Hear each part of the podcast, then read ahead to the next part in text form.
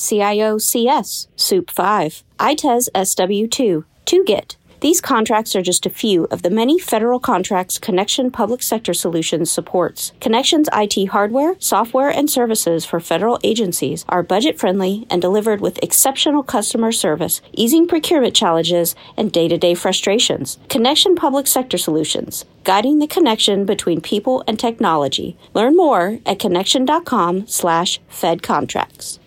Hey, everybody, welcome to the Fantasy Football Addicts podcast. My name is Mung, and I am joined here by my co host, Nick.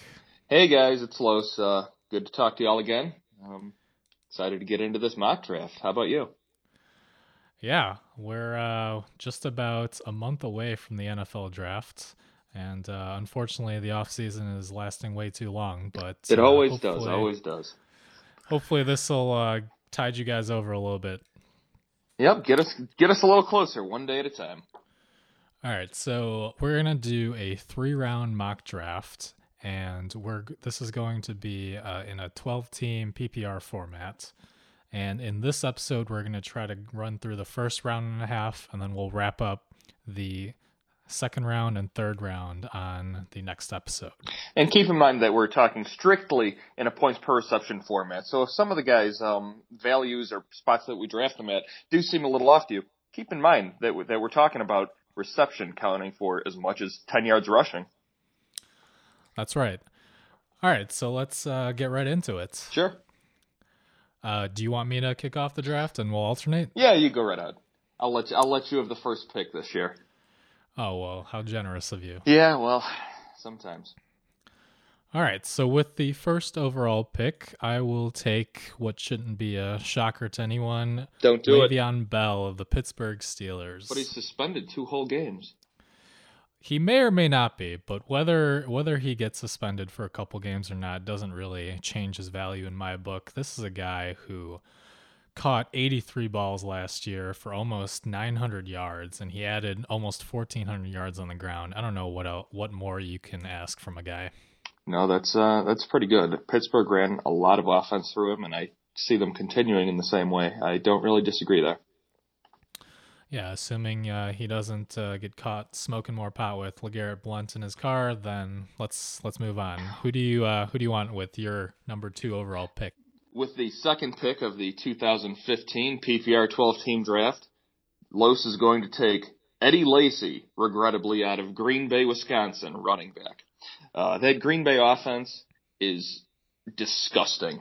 They get in the red zone, they get to the, the end zone like it's their job, which it is. I mean, they get paid to do so. And Eddie Lacy has nothing but opportunities to get into the end zone. Um, he's a monster. I don't think you'll disagree with me here, right? Yeah, I've uh, actually have Lacy second overall as well. He had over 1,500 combined yards last year, uh, 13 total touchdowns. He's going to have plenty of chances in Green Bay with Rodgers under center. Yeah, he had nine touchdowns last year. I mean, I wouldn't be shocked if he had 10 or more, you know?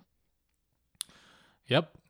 All right, so let's go to number three overall. Yep. And with the third overall pick, uh, Team Mung drafts Marshawn Lynch of the Seattle Seahawks. Hmm, interesting, interesting. Now, Lynch fell quite a bit uh, in his preseason ADP last year, but a lot of the reason there was because he was holding out for quite some time, trying to get more money.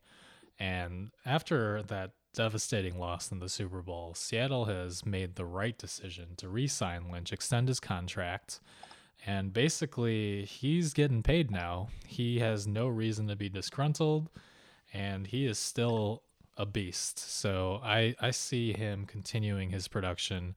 I'm not too worried about any injuries. Um, you know, his back has always act, acted up now and again, but he hasn't missed any any time due to it really. Now, beast or not, I do agree with you. He he is a monster, but I have him a little lower in my standings, uh, more around pick nine, ten for me, just because this is a PPR league, and classically you don't think of Lynch as a, as a guy that's catching the ball a bunch out of the backfield.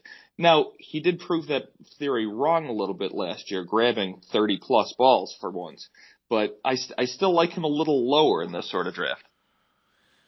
You know, I'm really not worried about Lynch at all. In even in PPR, um, a lot of people would be surprised, but over the last two years, he's caught 73 balls running out of the backfield, and this is a guy who, for the past four years, um, hasn't failed to rush for at least 1,200 yards and has averaged about 12 touchdowns a season in the last four years. I think Lynch is just going to keep trucking, and very little is going to stop him. Sure. I don't think it's sexy, but I, I can't argue with it whatsoever. All right. Let's move on. All right. At pick four, um, I'm going to go in on a guy that uh, had a bit of a down year last year. Um, still accrued a ton of touches, even though being limited in the offense by Andy Reid. Um, I'm going to go with Jamaal Charles. Now, he didn't quite have the touches or, or uh, receiving targets as prior, but I think that'll just hurt, serve to play in his favor in terms of keeping him healthy uh, for this year. I don't see Andy Reid mis- uh, repeating the mistakes of of not really running his offense through him. Um, he averaged five five uh, yards exactly on the ground last year. Uh, still had nine touchdowns. Now, a big problem in terms of his value uh, from a PPR standpoint last year is that his receptions were way down from 2013. Now, I don't know if it was Alex Smith just trying to hook up with Kelce more or forcing the ball to Dwayne Bowe or something, because he definitely wasn't throwing the ball to his uh, to his receiving options in the end zone. As a matter of fact, Charles still did have uh, five receiving touchdowns on top of his nine rushing touchdowns, but he only had 40 receptions, whereas the year before he had 70.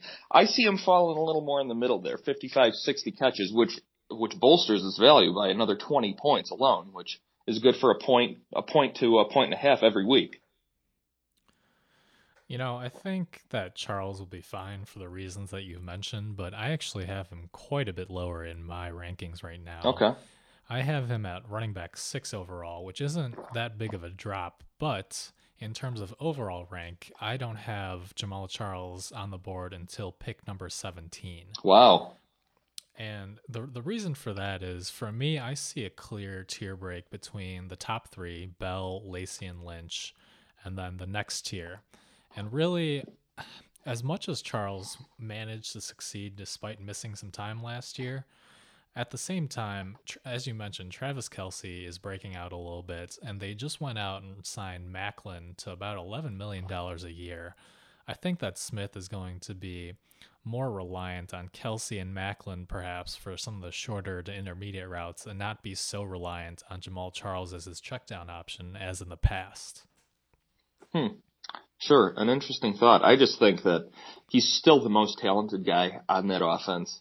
Um, even with Maclin on the team, I think uh, that that uh, Charles is still the most talented guy in the offense.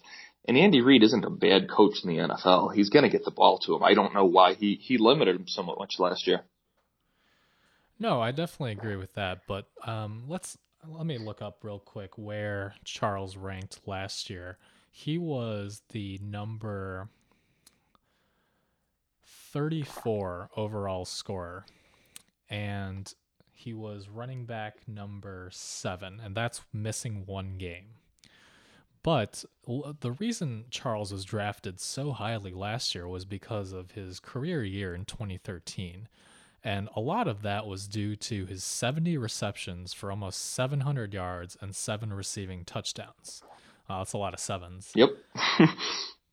but l- look at what happened last year the, the offense kind of regressed a little bit, and he, he still did fine. He caught 40 balls for almost 300 yards and still five receiving touchdowns. But I just don't see any way that in Kansas City he's going to repeat that 70 catch year because that defense is still very good, and they're really looking to as much as they should still uh, revolve the offense around Charles, they shouldn't have to rely on him for every single play with Kelce and Maclin there. And that's the thing, in my opinion, with Kelce and Maclin there. Kelce uh, growing into a, you know, coming into his own, having another year under the offense, and Maclin, who's who's a stud wide receiver. I think they'll be able to move their offense better, which will give Charles the opportunities to have more plays and more touches and more receptions. Okay, that's fair. I just I, I just see it differently, and that's why I have him down a little bit lower. But I can certainly see the argument. There we go. All right, who do you got next? I actually have a pick that I think a lot of people are going to disagree with. Uh oh. So I have Rob Gronkowski next on my list. Mm, okay. Okay. Well, I guess so. and so. I understand that there are still so many good running backs and wide receivers there, but Gronk just gives you such a huge positional advantage over every other tight end, even Graham now when now that he's in Seattle. Yeah, but at pick what is this, five that we're at? Yes, sir. I don't know. I think you've been eating too many Gronk flakes. You know, I, I may have been. It might be the sugar rush, but here here's my argument. Look at what Gronk has been able to do.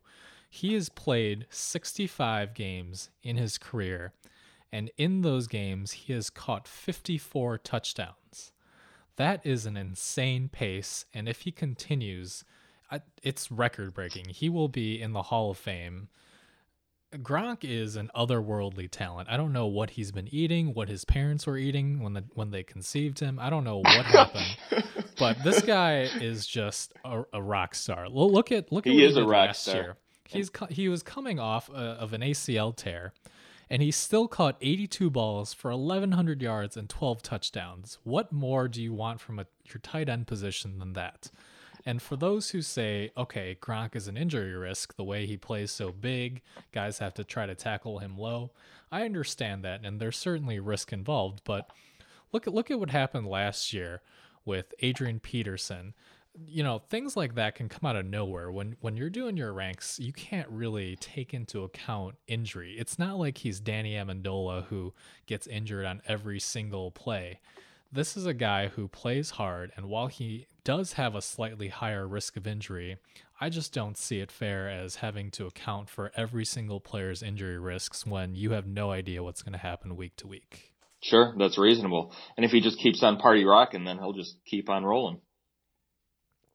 Right. So as as much as some might might shy away from taking a tight end so early, I think that he is a great great value. And and you know if it weren't for if it weren't for those superstar running backs i could even see him take taking him even higher.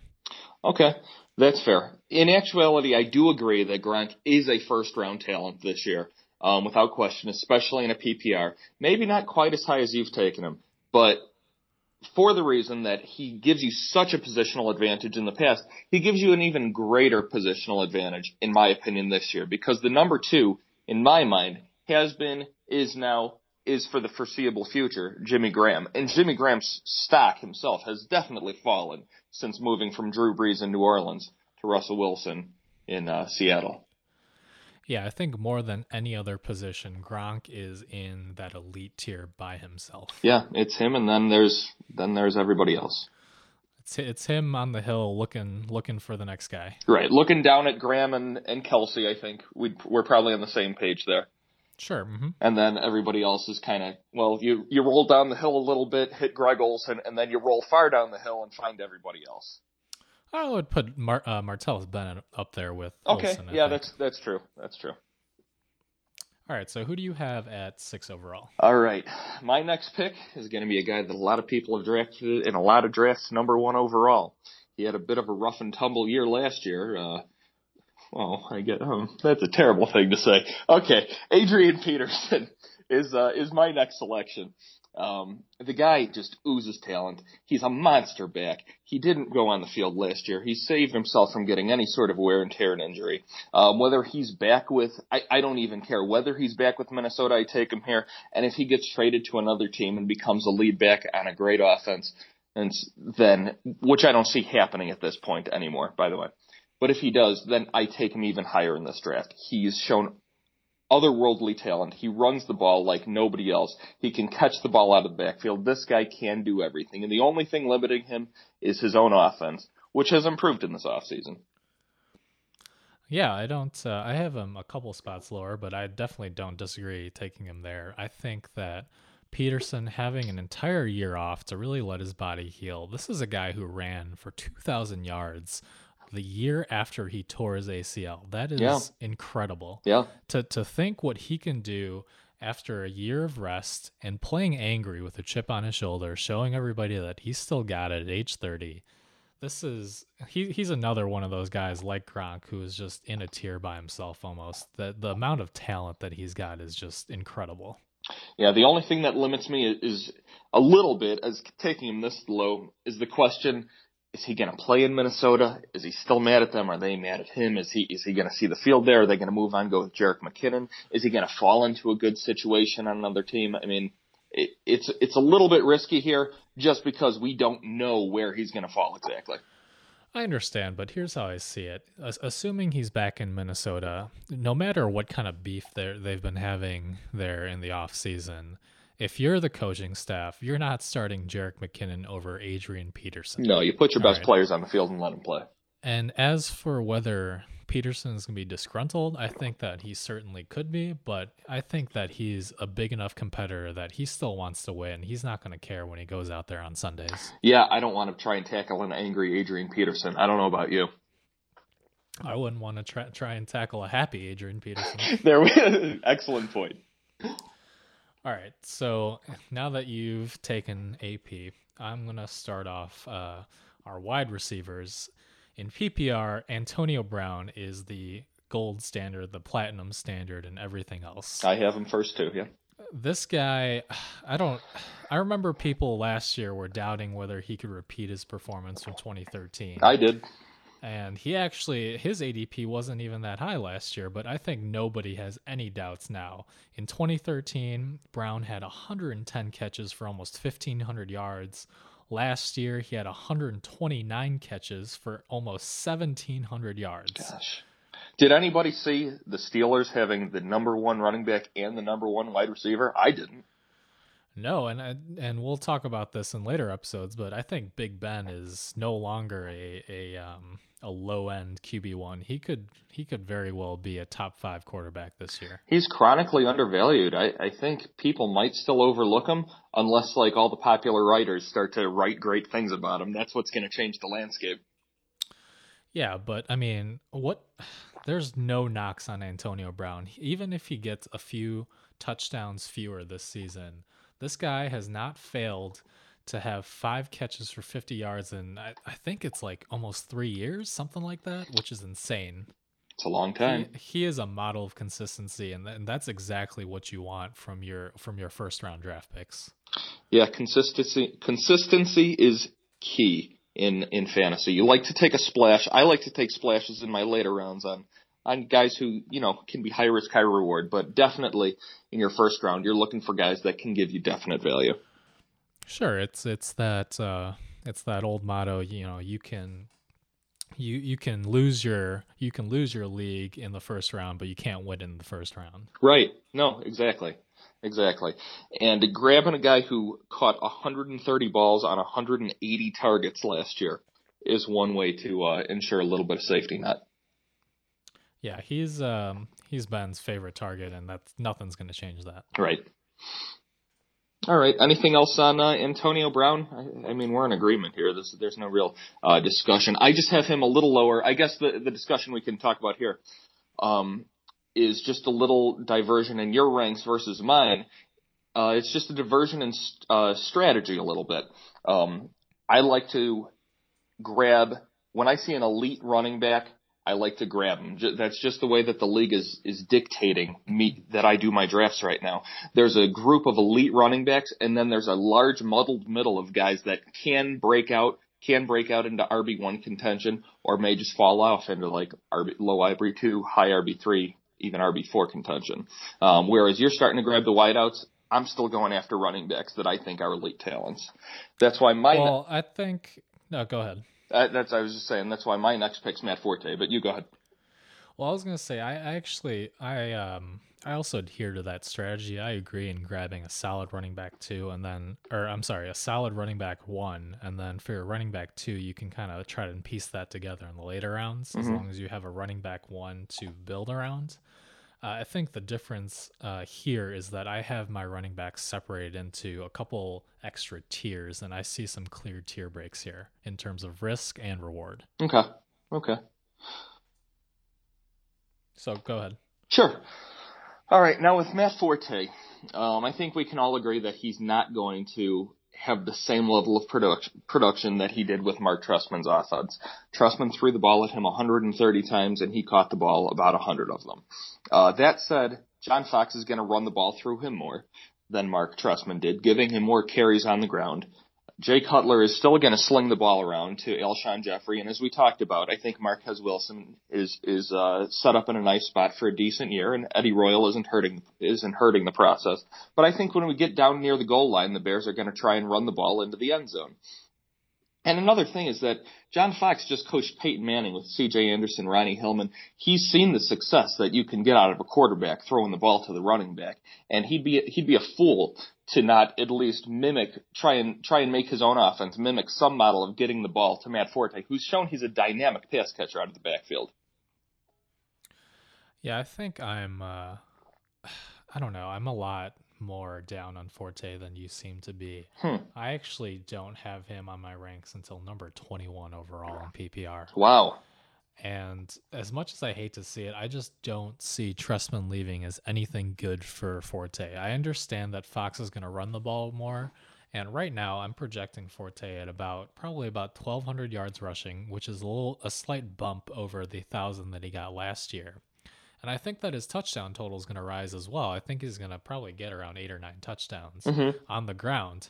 However, so much of his value last year came from the 100 catches and the 800 yards receiving that that's going to take a huge cut out of his production. Forte is I want to say he's going to catch go back to around his Lovie years and catch around 50 balls, which is still very very respectable, but I just don't see him as a top 5 running back in John Fox's offense. I have him actually at running back 10 overall, which is still which is still a running back 1. I just have him at, at, at a lower tier than the top guys. Okay. Forte last year only had six rushing touchdowns. I think that he's going to definitely have 10 plus. Uh, John Fox showed that he wants to get his running backs running the ball in the end zone as well as Peyton Manning throwing them last year in Dallas. C.J. Anderson had three, had eight rushing touchdowns. Ronnie Hillman had three. Juwan Thompson had three, and even Montee Ball had one. Um, Chicago has been lacking in the rushing touchdown t- department, having eight total only last year under Trestman. I think Forte is going to be running the ball into the end zone at least 10, 10 11 tw- times. I agree with that, but I just don't think that that's going to be enough to make up for his lost production because the thing is, Matt Forte, I, I, mm, I want to see what percentage of his points came off of receptions last year, but we can discuss that later. I just don't see him as a top five running back. I have in my second tier, I have running back six through 10, all pretty close together. And they're all still up there in terms of running back one status, but there's just enough risk there that I'm not willing to take them that high in the first round. Maybe it maybe it's one of those rare ch- times where I'm letting my heart get to me and just hoping that the Bears do something this year. Not smart as a fantasy player, but I, I really I really think Forte is going to return to return to form. I mean, he's been a very valuable back in uh, in both PPR and standard in all except one of his years. All right. Well, I mean, I would love nothing more than to see that, but we'll agree to disagree as of right now. Sure. Season. Sure, for now. Okay, what do you got next? I've talked about Forte enough. Um, as we mentioned, uh, I have my running backs in a slightly lower tier later on, so I actually have Julio Jones next. Okay. And Julio is an outstanding talent. He's, I think he's 26 years old this year. And now that Kyle Shanahan is in Atlanta, I think that Julio is going to see a huge amount of the targets in Atlanta because Roddy White is another year older. I think he's 34 now. And as of right now, all they have on their running back depth chart is uh, Devonta Freeman? Yeah. who he's he showed flashes last year and he's certainly capable of of being a decent running back but he is not kind of guy that defenses are going to have to fear and he is not the guy who is going to be pounding the ball every single down they're going to be throwing a good amount and they're going to be throwing to Julio He only ran the ball 65 times. The Falcons don't want that guy to turn into their uh, every down back, that's for sure. well the the way I see it is they they cut Harry Douglas he's gone Mm-hmm. Go on. as I mentioned Roddy's another year older how effective he still is remains to be seen Mm-hmm. Um, they haven't done much to address their tight end situation. They've got Levine Toilolo and they signed Jacob Tamme, neither of whom is going to be a, a, huge playmaker for them. Which, for the record, I still don't understand. Anthony Gonzalez was was a lifesaver for Matt Ryan. I don't know why they haven't adjust, uh, addressed this. Yeah, I'm I'm shocked that they didn't make a run at Cameron or any of the other free agent guys this year. Yeah, it's uh it's completely ludicrous in my opinion. Tony Gonzalez in his final year with them had 860 yards, eight touchdowns, 80 catches. I, I mean, speaks for itself. You got to get the guy tight end. He likes throwing to him. Yeah, and on the flip side, they've done very little to address the defense as well. They're gonna be they're gonna be playing catch up, or they're gonna need to increase that lead because they can't stop the other team from scoring. They're gonna be throwing a ton of Julio still. Yeah. All right. So uh, who do you want next? Um, when we get when I get to my wideouts, which isn't that far away. Don't don't worry. Um, Julio is one of one of my guys very near the top. I think he was your wide receiver too. Um, I have him at wide receiver four, just after. Uh, well, we'll discuss it more, but just after uh, Demaryius Thomas and Dez Bryant, I just think that they are uh, great talents. I mean, Demaryius Thomas getting thrown to by Peyton Manning. Peyton's going to feed him the ball. DT is awesome. Um, I just yeah, think Julio I, I think just falls just under tier. them, but they're very similar in, in value. I think that that top tier of wide receivers, those top four or five, are, are all sort of interchangeable. It's a little bit preference at the top. You, I don't think you're going to lose by taking any of those guys. Mm-hmm, right. Yeah. Um, whereas I still before before grabbing any of them, I would grab LeSean McCoy, um, especially in a PPR league. He's shown great uh, great ability to catch the football his entire career. Um, blame Chip Kelly for his down numbers last year. Do not blame LeSean McCoy. And Rex Ryan will not limit LeSean McCoy. That's not something that's going to happen. Uh, Chip Kelly has shown that he doesn't that he doesn't think he needs superstars, so he got rid of McCoy. He fed a lot of balls to Darren Sproles, threw a lot of balls to him. Um, I don't see Rex Ryan doing that. He's going to lean on McCoy. McCoy's going to score a lot of points. He's going to catch a lot of balls. He's going to run a lot of balls. I, see. I agree with that. My only issue with McCoy um, in 2015, I don't think that the move to Buffalo was necessarily bad for him, but at the same time, he did show a tendency to kind of scramble around and try to bounce it outside last year. And I, my only fear is that he's going to keep trying to go east west a little bit more than north south because the the run blocking in Buffalo is even even worse than in Philadelphia last year when all their offensive line guys were injured. There's just very little uh, stability or, or, I guess efficiency at run blocking there, and he's going to need to try and figure out. Um, you know, if he can find those holes to go through.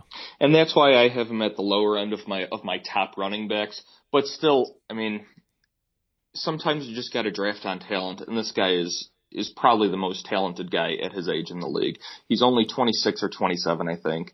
Um, he, he's phenomenal. He's more talented than Forte, more talented than Lacy, more talented than Charles. Bell probably has better wheels on him due to his age, and it's just this situation that's keeping McCoy down there for me. Yeah, I don't, uh, I don't disagree with you. I, I have McCoy at ten overall, so we're not that far apart on our rankings of him. Okay, cool. What do you got next? Um, so you actually mentioned Demaryius Thomas, and he's he's my wide receiver three. He's you know Peyton has come back for at least one more year.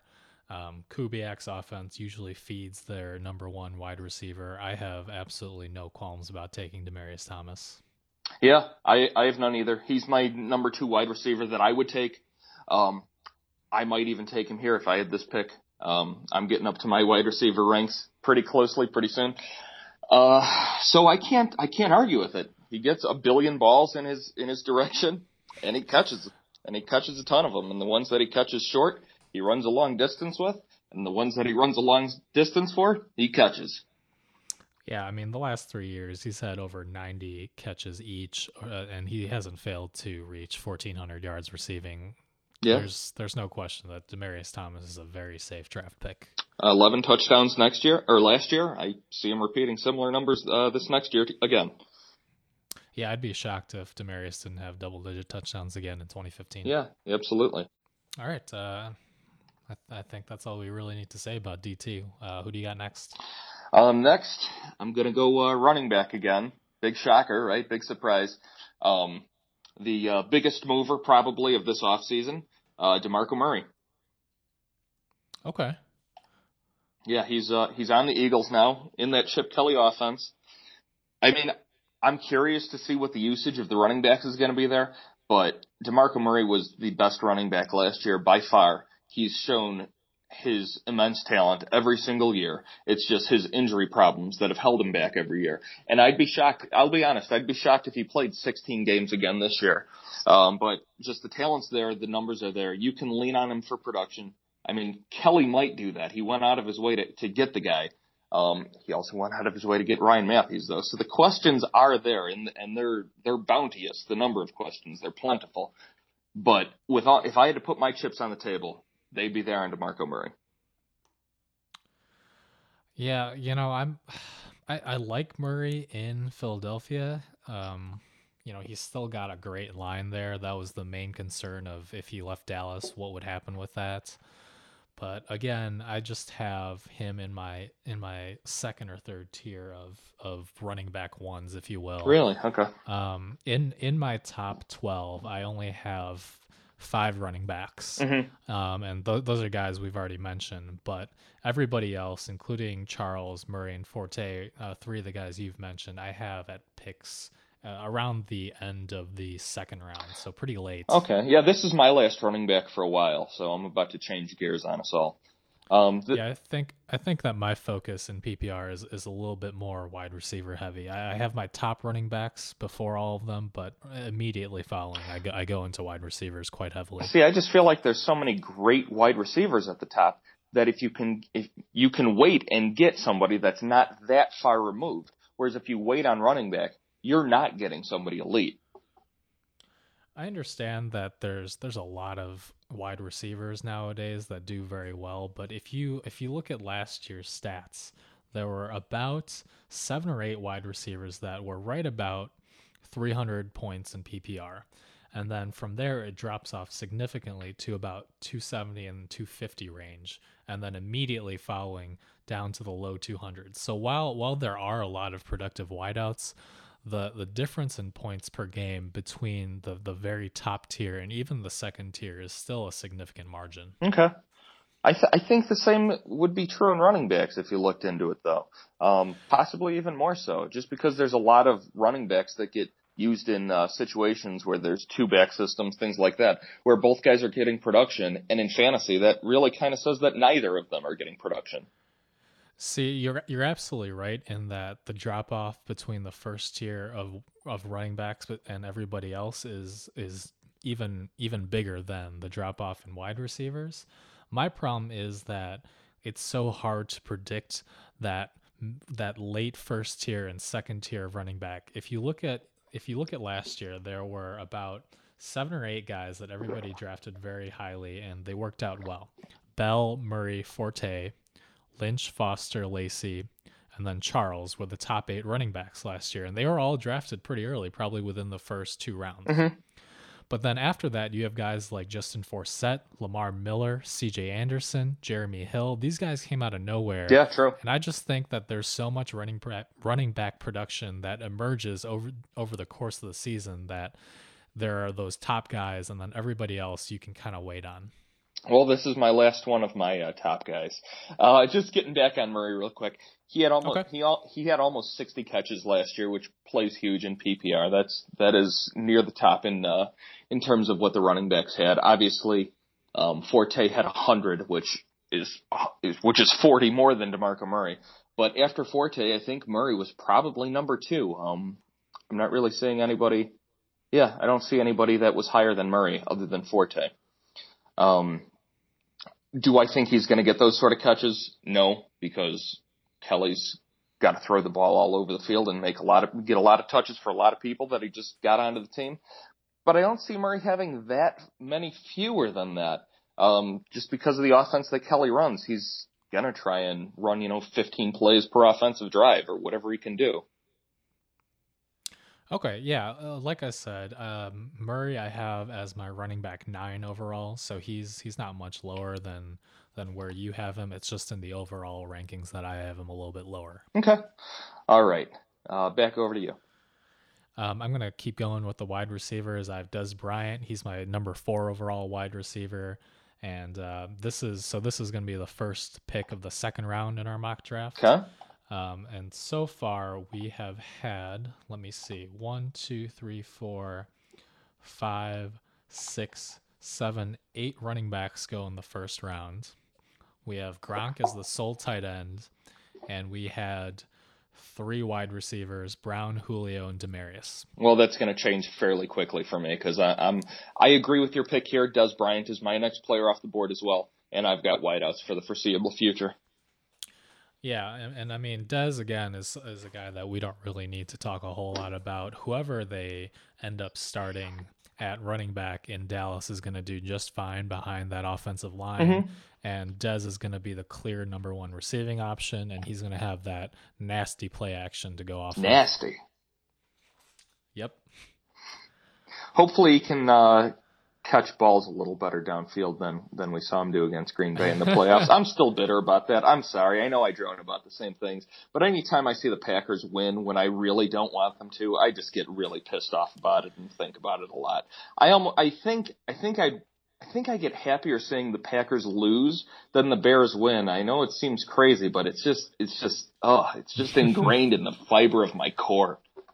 Well, you know, just real quick to touch on that play, I don't remember who it was on. It was either one of the co- commentators or somebody on Twitter was saying that it wasn't it wasn't the officials that everybody should have been uh, annoyed about with that non-catch. It should have been the rule itself is not written very well, and I would agree that I, I think that that should have been a catch, but again, we won't we won't digress too much here. No, I, I agree. I agree with uh, with that, but it, I agree with the rule being being uh, crappy, for lack of a better term.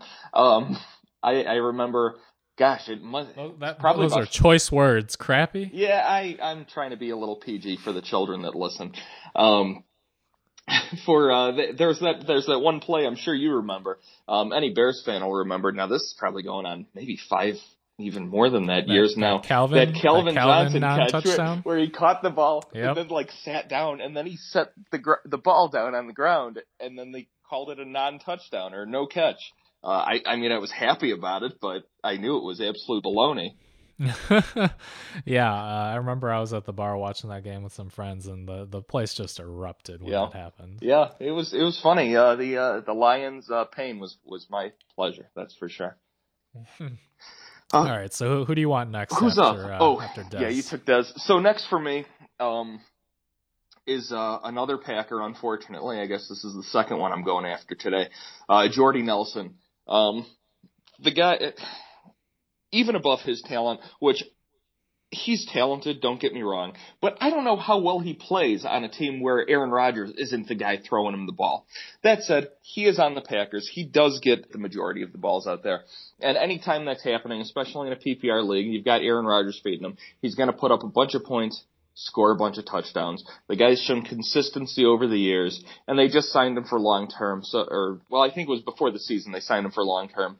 So they're very committed to him. Um, he's not dropping in the rankings anytime soon, and if he does, it's only due to his age.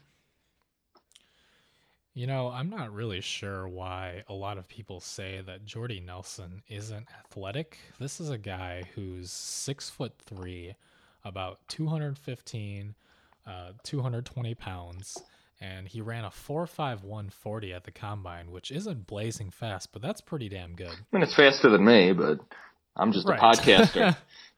but at, you know, at the same time, his his skills in in route running are so subtle that when he breaks on those routes, that not every wide receiver could get as open as he does. And the the chemistry that he's built with Rodgers over the last few years, that's that's something that he is even as talented as Cobb is. Jordy is the number one guy that Rodgers is looking for when he's scrambling. And even with Cobb, with all of his immense talent, Aaron Rodgers is so talented, so effective, throws the ball so many times, and they have such a dynamic offense that can just move the chains at will with between them and Eddie Lacy that they're all going to share share touches and be able to. They're all going to be great fantasy players, obviously. Yeah, I think I think the reason that he was underrated for so long is because everybody called him a, a scrappy player, and uh, you know he's we'll just have to deal with the fact that if if he drops again in ADP, which he shouldn't, then I'll be happy to take him in the early second round. Yeah, he he does tend to drop here and there, which I I don't understand. I I usually seem to grab him in most of my drafts because I don't know, people just don't respect him for whatever reason in, in the football drafts that I do, and I do quite a few every year, so I, I don't really understand um, why he tends to fall to me. I mean, I, I'm sure people will catch on eventually, and I'll stop getting him at the at the value that I usually do. But until then, I will begrudgingly but gladly accept uh, this Packer onto my team and, and try and win leagues with him. Hey, I mean, one man's trash is another man's treasure, right? That's right. One, yeah, no, no, I agree. Sometimes that is the case. All right, so uh, the next guy that I have in my rankings is someone that nobody is underrating, and that's Megatron. Yep, yeah, he's great. He's he's turning 30 in September. He'll be 30 this season, but he's still got it. Um, despite missing a few games here and there due to ankle injuries, when he's on the field, he is you can't cover the guy. Yeah, he may still be the most talented uh, wide receiver in the NFL. Um, you can see the, you can I can definitely see the argument for Antonio Brown, but he doesn't fall much further than that. That's for sure. Yeah, I don't think that uh, Calvin's ankle injuries uh, are something that you should be super worried about. He may miss a few games, um, but that's that's the risk that you take for getting for averaging hundred yards in his other games almost. That said, he did miss three games last year and two the year before. So I mean, take that for what it is. And and also he's de- I mean, he had 120 catches in 2012, 84 catches two years ago, 71 catches in this last year, and, and dropped 1900 to 1400 to 1100 yards. But I, I still can't I still can't pick against his talent. The guy is a monster. Yeah, I think that one thing that you could potentially try and do if you draft Calvin Johnson in the second round is potentially reach for Golden Tate a little bit. Yeah. Um, if you look at Tate's splits uh, in and out of when Johnson was on the field with him and when he wasn't, Tate's numbers just shot up, and it's it's more popular to handcuff a stud running back. But I think that we're getting into the territory where, and we touched on the subject briefly yeah.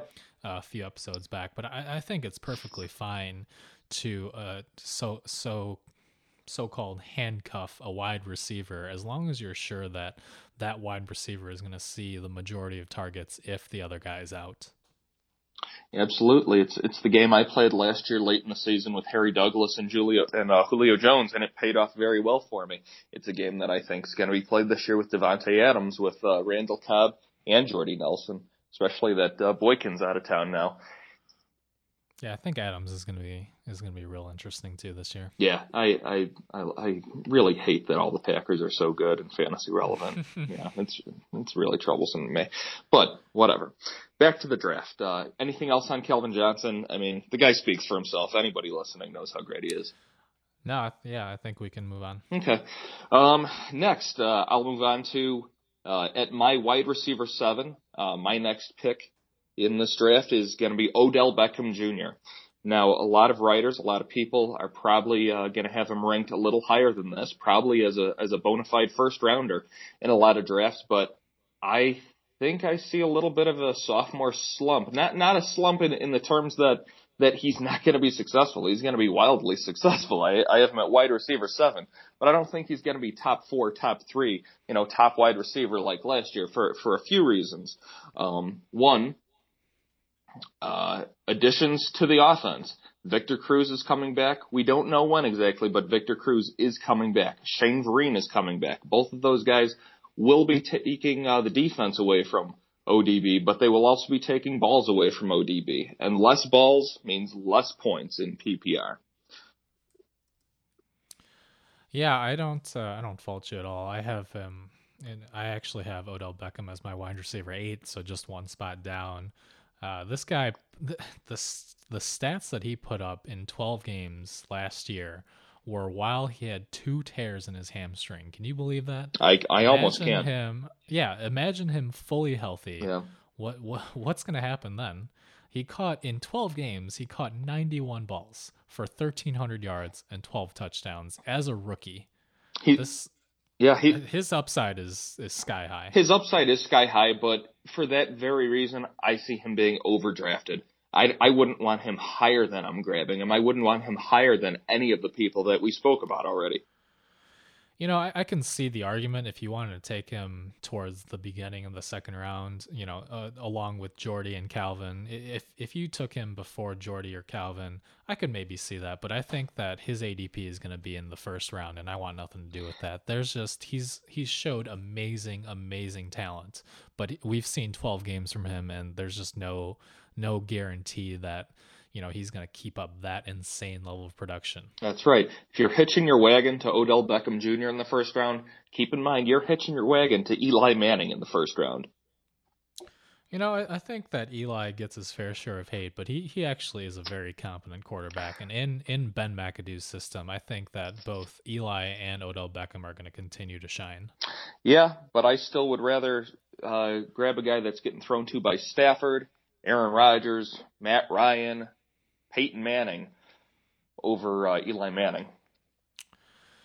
Well, I think I think um, I might disagree on Stafford. I don't I don't think he's an elite talent by any means, but I, I understand what you're saying. Okay. Um, in fact, uh, I had Randall Cobb in front of Odell Beckham in my rankings, and that's who I'll take next. Okay.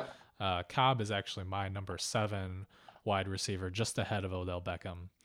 And you know, I, there's not much to say about him. He's re-signed in Green Bay, so I see him putting up very similar numbers to what he did last year. I'm not worried about him at all. Yeah, I, I completely agree. The only issue with Randall Cobb is is uh, the the frequent injuries that he does have. But when he's on the field, he's he's completely major. He's awesome. Excuse me. Sorry about that. Uh, like I said with Jordy Nelson, much the same applies here. Uh, the guy is a hundred uh, reception uh, possible receiver every single year that he's healthy and on the field. Uh, Aaron Rodgers throws the ball a lot. He's going to catch the ball a lot. You feed this guy, you get him touchdowns. I think he's probably going to have more points this year than last year. I feel like he, I feel like he underdid it a little for me last year. You know, I, I don't know about that. I think that Cobb is still going to put up the catches and the yards, but I could see his touchdowns dipping a little bit. Davante Adams is coming on quite a bit now, and if uh, if Richard Rodgers can make can take that next step, he might get a few more of those goal line targets as well. I think if anything, Cobb's touchdowns may regress slightly. Um, but again, he's still he's still an elite wide receiver. Yeah, yeah. especially in PPR. Absolutely, especially in PPR. Uh, Ninety catches last year. Yes, sir. All right, let's uh, let's move on. Who do you got? All right. So with the last pick of the day, um, I'm going to go with a guy who's been frequently seen higher in drafts. Uh, dropped a little bit here. Uh, had a down season last year, but I I think I see him returning to form. Uh, despite the lack of uh, faith that people are putting in his quarterback now, uh, AJ Green out of Cincinnati. Um, the guy's I think I've said this about every player I've talked about so far, but the guy's talent speaks for itself, himself. That's why we're drafting him this high in this league. Uh, last year he was down at six, uh, 69 catches on 116 targets, still at a thousand yards, only six touchdowns. Um, I think this is a guy that's going to be undervalued on draft day.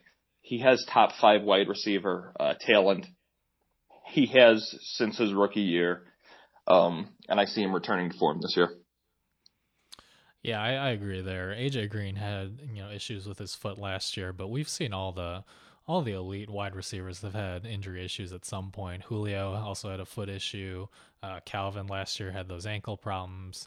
I, I, just don't see that as a big enough risk to really downgrade Green that much. Right, and this can be a positive for you drafters. I mean, he's going to be undervalued. Grab him before people are thinking about him.